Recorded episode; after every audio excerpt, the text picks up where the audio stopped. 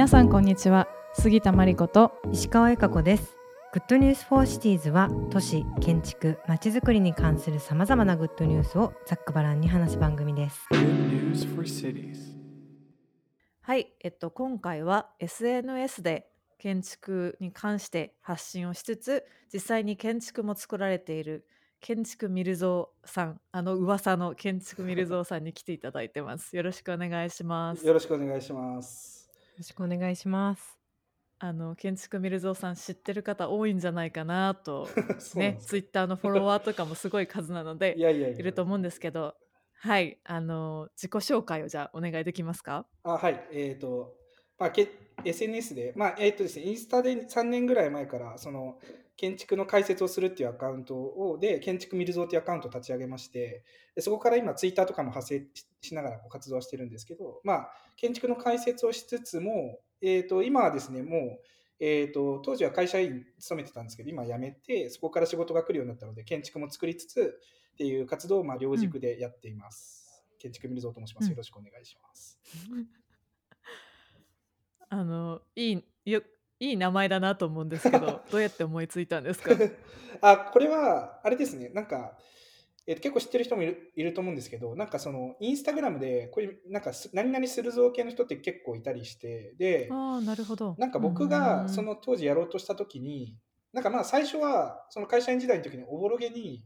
なんかその、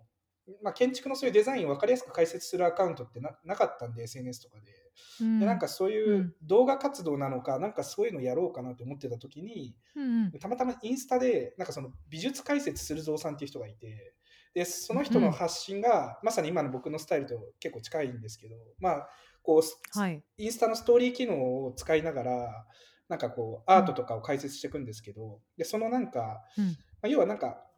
ストーリーをこうパワパワポみたいにしながらこうつく、なんかかい分かりやすく解説するんですよね。で、それがすごい分かりやすくて、あ、こういうのやりたいって思って、で、その人にメッセージを送ったら、たまたまこう同年代の人ですごい、うんで、なんか意思疎通がめちゃめちゃ取れて、で、なんか、もう言う、言うやっちゃいなよみたいなノリだったんで、あ、じゃあややろうかなみたいな感じで、うん。で、調べたらその何々するぞ系の人たちって結構いて、で、なんかね、まあもともとはなんか日経新聞を解説するアカウントみたいな、そういうなんか広告代理店出身の人が立ち上げたアカウントがあって、でなんかそれに続いてこうするぞ系の人たちがなんか出てきて、で、なんか別に彼らはそもそも知り合いでもほとんどなかったみたいで、なんかこう有志の人たちが集まって、なんかそういう発信をしていこうみたいな集まりがあって、それに僕がだから乗っかったというか、そこそこの仲間に入ってったみたいな感じになりました。具体的にじゃあどんなこう発信をしているかっていうのもちょっと教えてくださいあ、了解です。えーっとですね、まあ、ちょっと今の発信のスタイルとはまた、えーっと、当時やってたスタイルがかなり変わってきてるところもあるんですけど、当時やってたのは本当に、その、えーっとですね、例えばですけど、まあ、現代建築で言えば、その、瀬島さんとか、ああいうサナーみたいな、ああいう、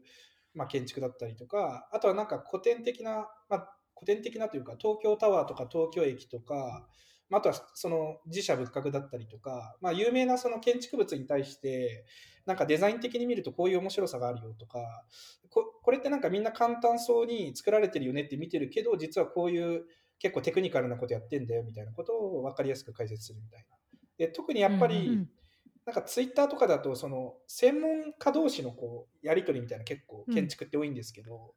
なんか素人の人が見てても別にそれあんま面白くないなっていう感じはあったんで、うん。まあ、僕がいつも心がけてるのは一般の人とか素人の人にも分かりやすく解説するみたいなことをずっとやってるっていう感じ。あのこれまで取り上げた中でこれはすごい面白かったぞみたいな。これはみんなにも知ってほしいみたいな建築ありますか？えっ、と、やっぱ最初の方に解説してたのはかなり、その、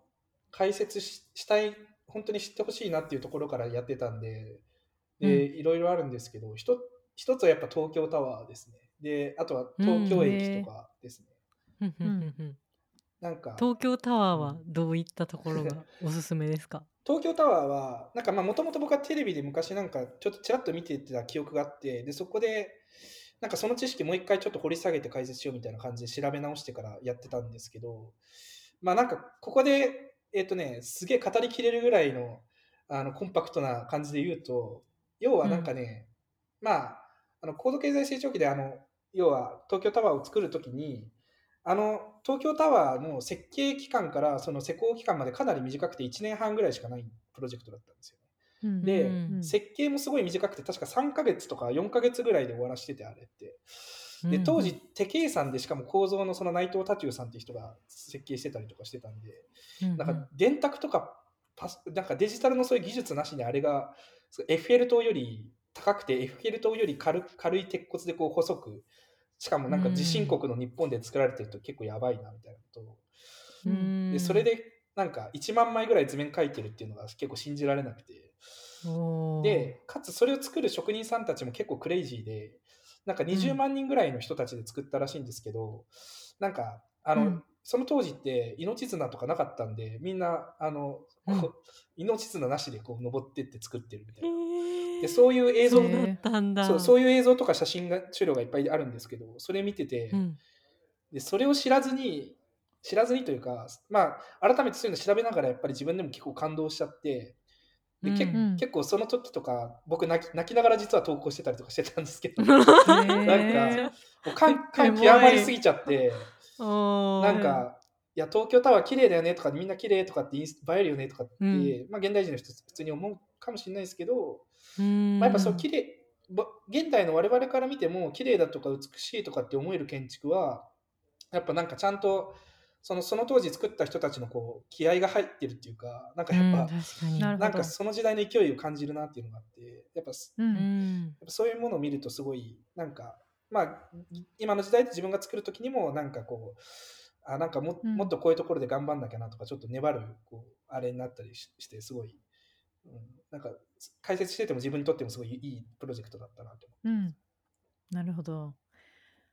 あのどうやってなんかリサーチをしてるんですか？結構文献とか当たったりとか、いや普通にどうするんもですか？うネットで検索しまくってますよ。あのうんうん。でも大体なんか、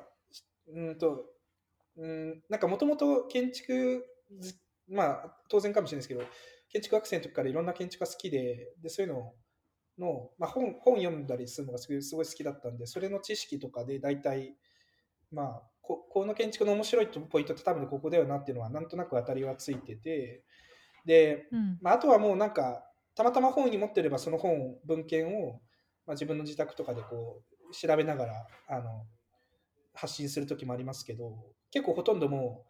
うあの外出してる時が多いんでもうそその場でネットでババッと調べながらでもなんかうん。まあリソースが一つだとやっぱちょっと不確かだったりするんで、まあ、できればこう新建築だとかこう雑誌系のものを検索して調べたりとか、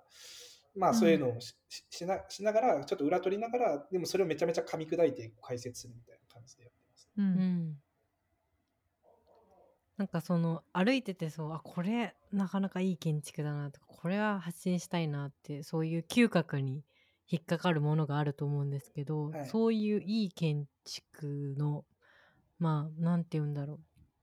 要素とかそれと出会うためのこうコツみたいなのがそれも聞いてみたいです。でもいい建築って結構その人それぞれというか、なんかその、うん。ななんだろうな、まあ、僕にとってはでしかないんですけどなんか僕がもともとその研究室時代あのが建築学生の時に調べてたのがそのカルロス・カルパっていうイイタリアの改修とかなんかそういうのを、うん。はい。が得意な建築家を調べててでやっぱりそういう、で現現代の建築も新築でこう綺麗なあのお家とかビルを作る機会ってやっぱと昔よりかなりへ減ってると思うんですけどでもなんか逆に言うとその改修の手つきであなんかこういう面白い考え方があるんだっていうのにやっぱ目が惹かれるっていうのがあって、うん。っていうのは個人的に多いですね。でもやっぱりなんかそうは言っても新築に対する憧れも全然あるんでなんか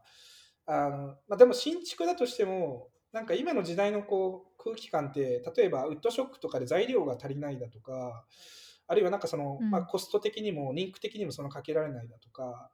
あとはなんかそもそもそのなんか都都市の状況がもうななんか全然平地なところからいきなりビルが建つみたいなことがありえないんでなんかうん。いろんな環境の要素をこう配慮しながら作んなきゃいけないんですけどなんかその時になんかこうお表の顔はこうなんかある都市に向けてこうなんて言ったらいいのかな。なんか綺麗な顔立ちはしてるけど、裏に行くと、なんか逆にこう荒々しい顔立ちがあって面白いとか、なんかそういう、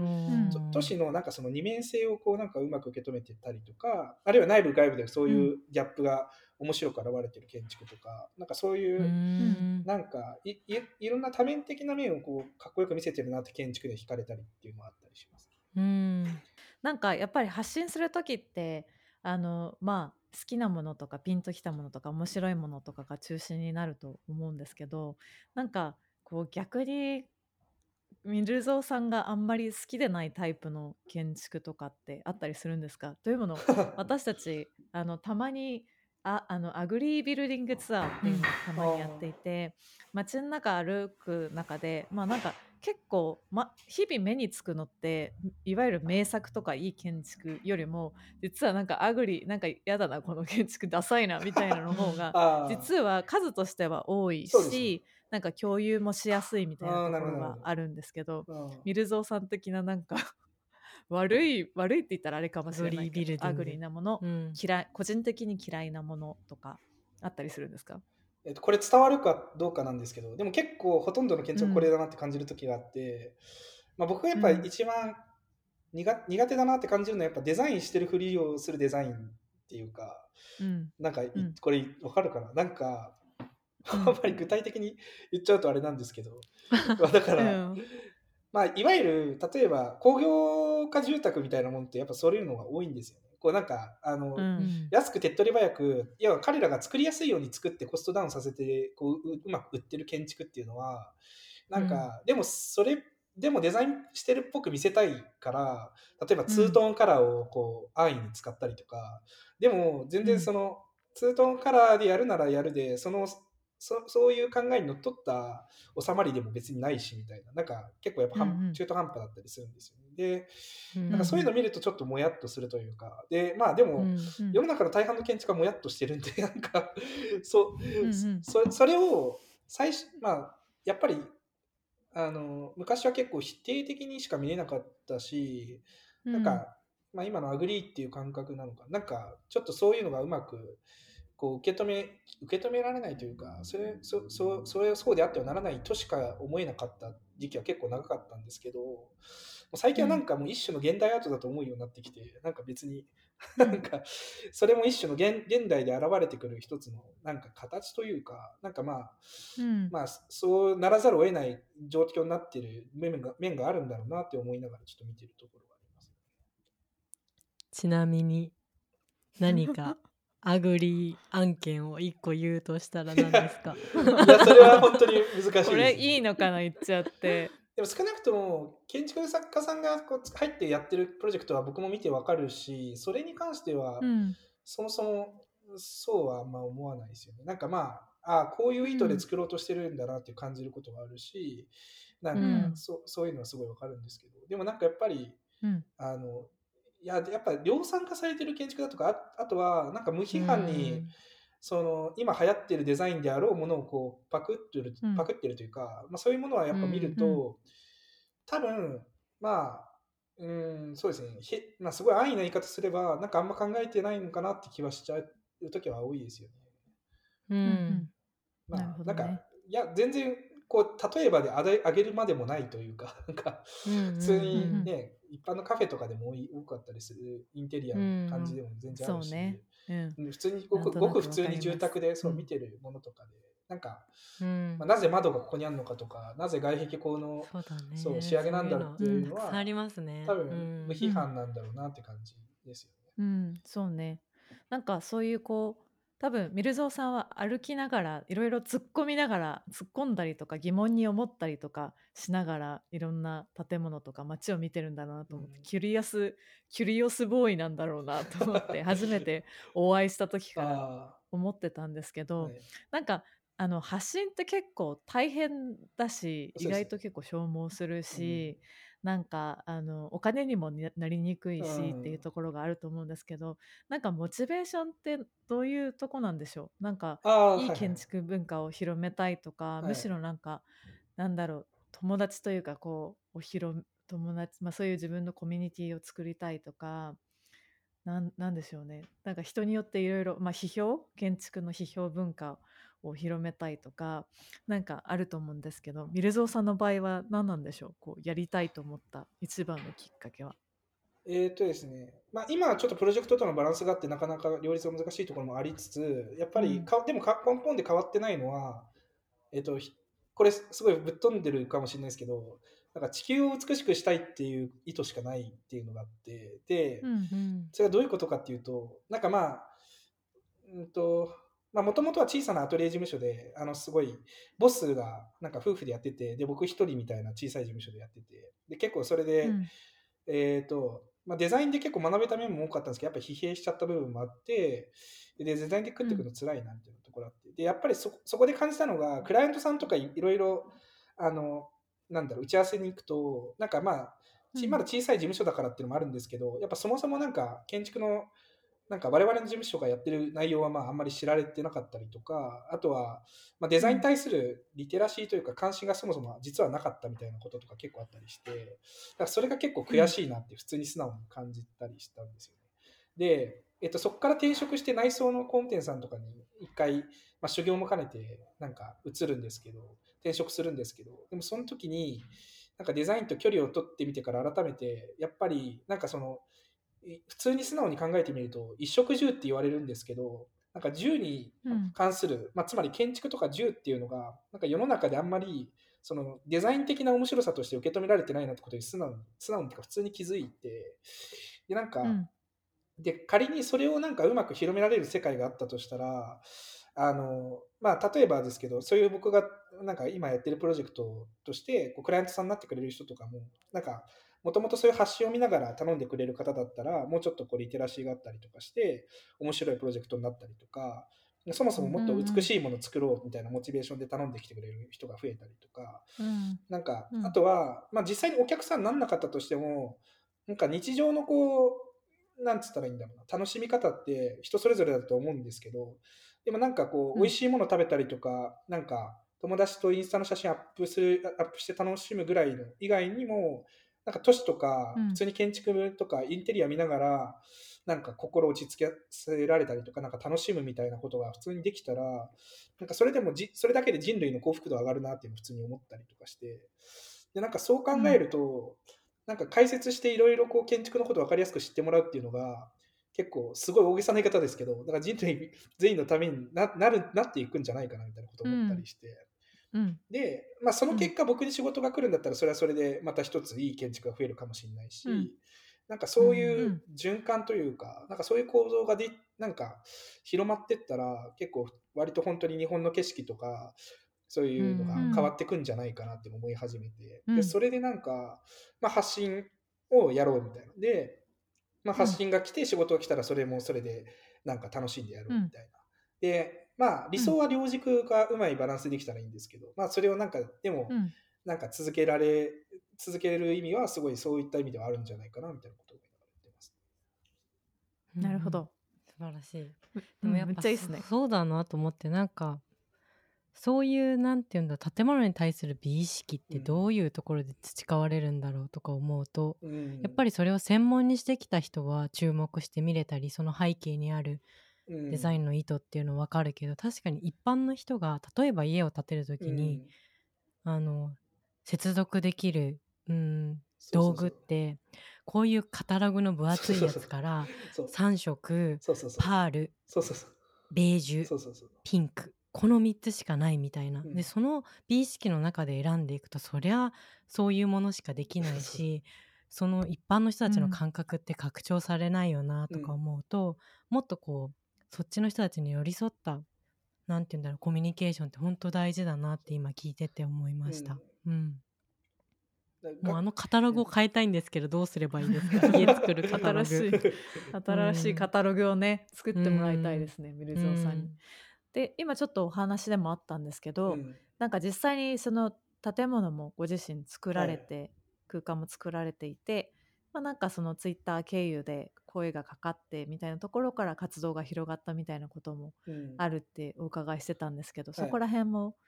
教えてもらえますか？あはい。そうですね。今まちなみに今まで完了したプロジェクトでいうと大体10件ぐらいはあるのかな。で、今やってるプロジェクトも10件ぐらいなので、うんまあ、うんそうですね。トータルで言うと今、えー依頼されてるのも含めると20件ぐらいをこうやってる感じにはなるんですけど。で、まあ、運運がいいことに僕の実家が、そもそもなんか、あの、まあ、実家は全然デザインではやらないんですけど、建設会社と一応設計事務所、設計事務所は形としてたなんかあって、で、まあ僕はそこにもう会社員としてこうは入る形で、あの仕事が受けられたんで、そういうのもあってすごいついてたっていうのもあるんですけど、で、うん。ただなんか、その発信活動してから仕事が来るっていうのはそもそも、なんかもっと時間かかるって思ってたんですよね。あの、その発信に集中してこう、一回会社員を辞めてる時時期があるんですけど、でしばらくもうニートでいいから、なんか発信してたら、それ、そのうち、そもそも設計じゃなくてプロデューサー的な感じで頼まれるんじゃないかなぐらいに思ってたら、うん。そしたらうん、会社、まあ、発信にもう専念したいんで、なんか、そういう感じで会社辞めましたっていうのを発信した1ヶ月後ぐらいに住宅の仕事とか、新築の住宅を作ってくださいとか、あとは京都でその、まあ、あの、有限っていうんですけど、そのお茶屋さんの、まあ、えっ、と、まあ、内装をお願いしますみたいな相談があったりとか、そういうのが結構立て続けに全国いろいろ来たりして、っていうのがありましたね。うん。で、なんか来るルートは結構様々で、なんか、まあ、フォロワーさんがダイレクトに頼んでくれるプロジェクトもあるんですけど、なんかあとはフォロワーさんがこう営業係になってくれてて、なんか、なんか、うん。あの、あの、面白いの作りたい人がいるんで紹介しますみたいな感じでこう聞かれたりとか、うん。そういうのもあったりとかっていうのがあって、っていうので徐々にこう広がっていくとか。あとや、あとうん。もう一つは今、ホテルの案件とかいくつかやってるんですけど、なんかそれは、えっ、と、まあ、ある、えっ、と、都内のホテルオーナーの方が、まあ、僕らと一回プロジェクトをやった時にちょっと仲良くしてくださって、で、その後に、なんかその方がいろんなホテルのこうブランディングデザインみたいなことをややってたりししてるので、で、それで他社さんのホテルに、まあ、一緒にチームになって、その人方と一緒についてって、で、デザインとか建築の提案をしに行くみたいなことで、で、うん。直接その、あの、お客さん自体は、あの、フォロワーではなかったりするんですけど、でもそういう形でこういろんな大きいプロジェクトに今ちょっとつながりつつあるっていうのが今の現状です。うん。うん。じゃあ徐々にあの地球を美しくしてってるんですね。そうですね。まあ。今そういう野心のもとで動いてますね。うん。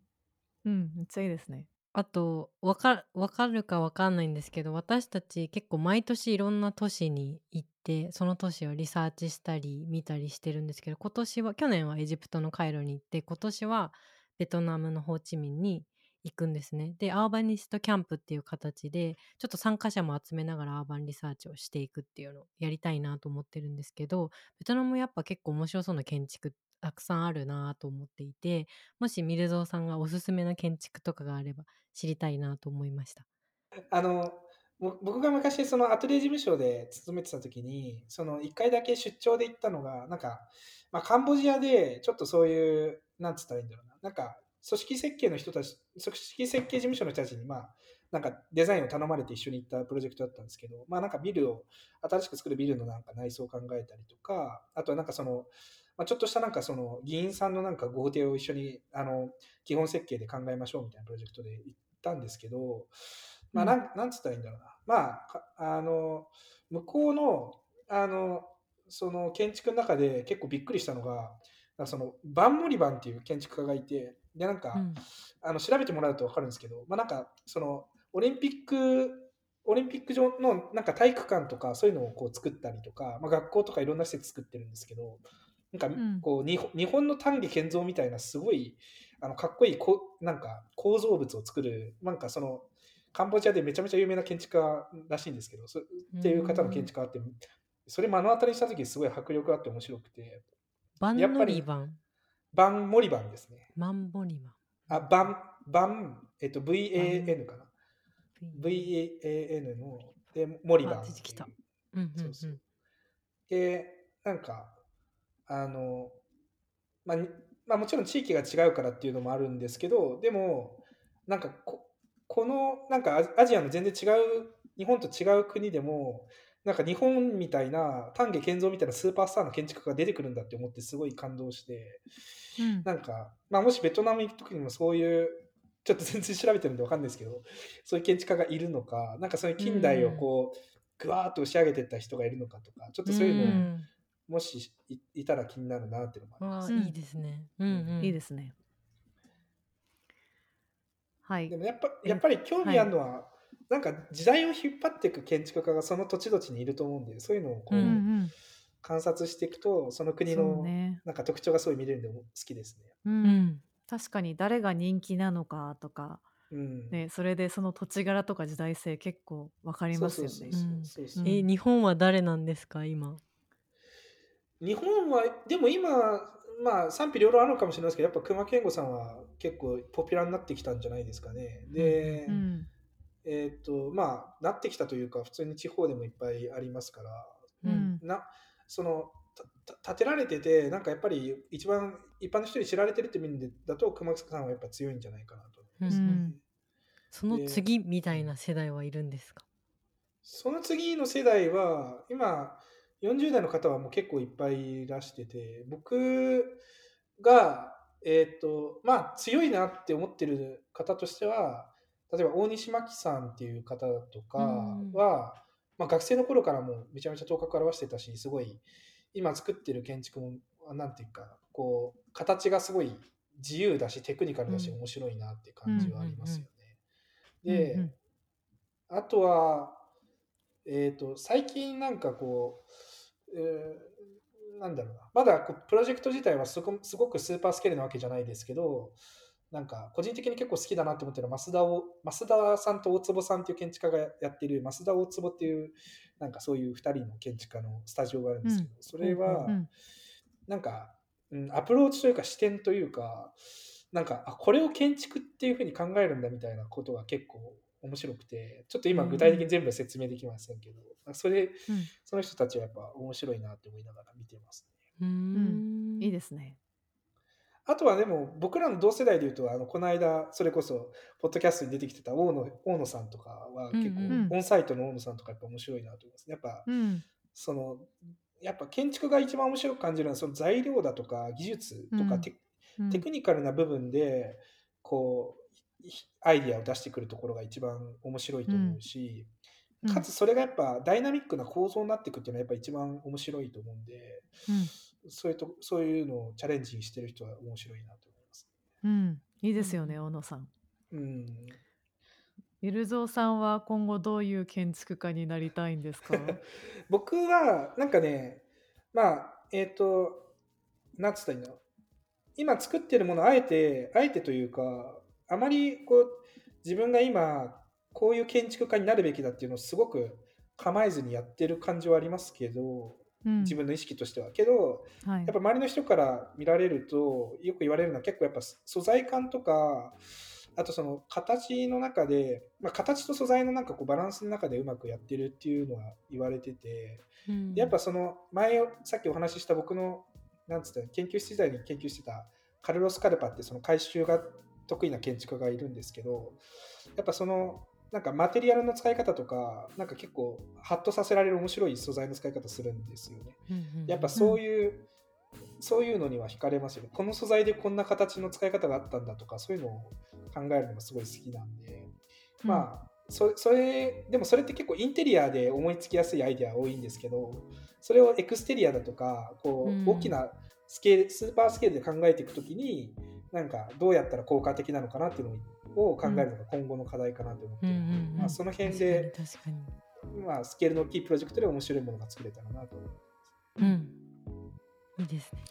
めっちゃいいですね。ありがとうございました。うんうんあの一緒に街歩きをしましょぜひぜひお願いします。in ベトナムう。ベトナムでね。楽しそうですね、それ。う ん確かに。じゃああの本名不詳の建築みるぞーさんでございました。ありがとうございましありがた。とうございますありがとうございました。 Good News for Cities では毎週新しいエピソードを配信しています。次回もお楽しみに。Good news for cities.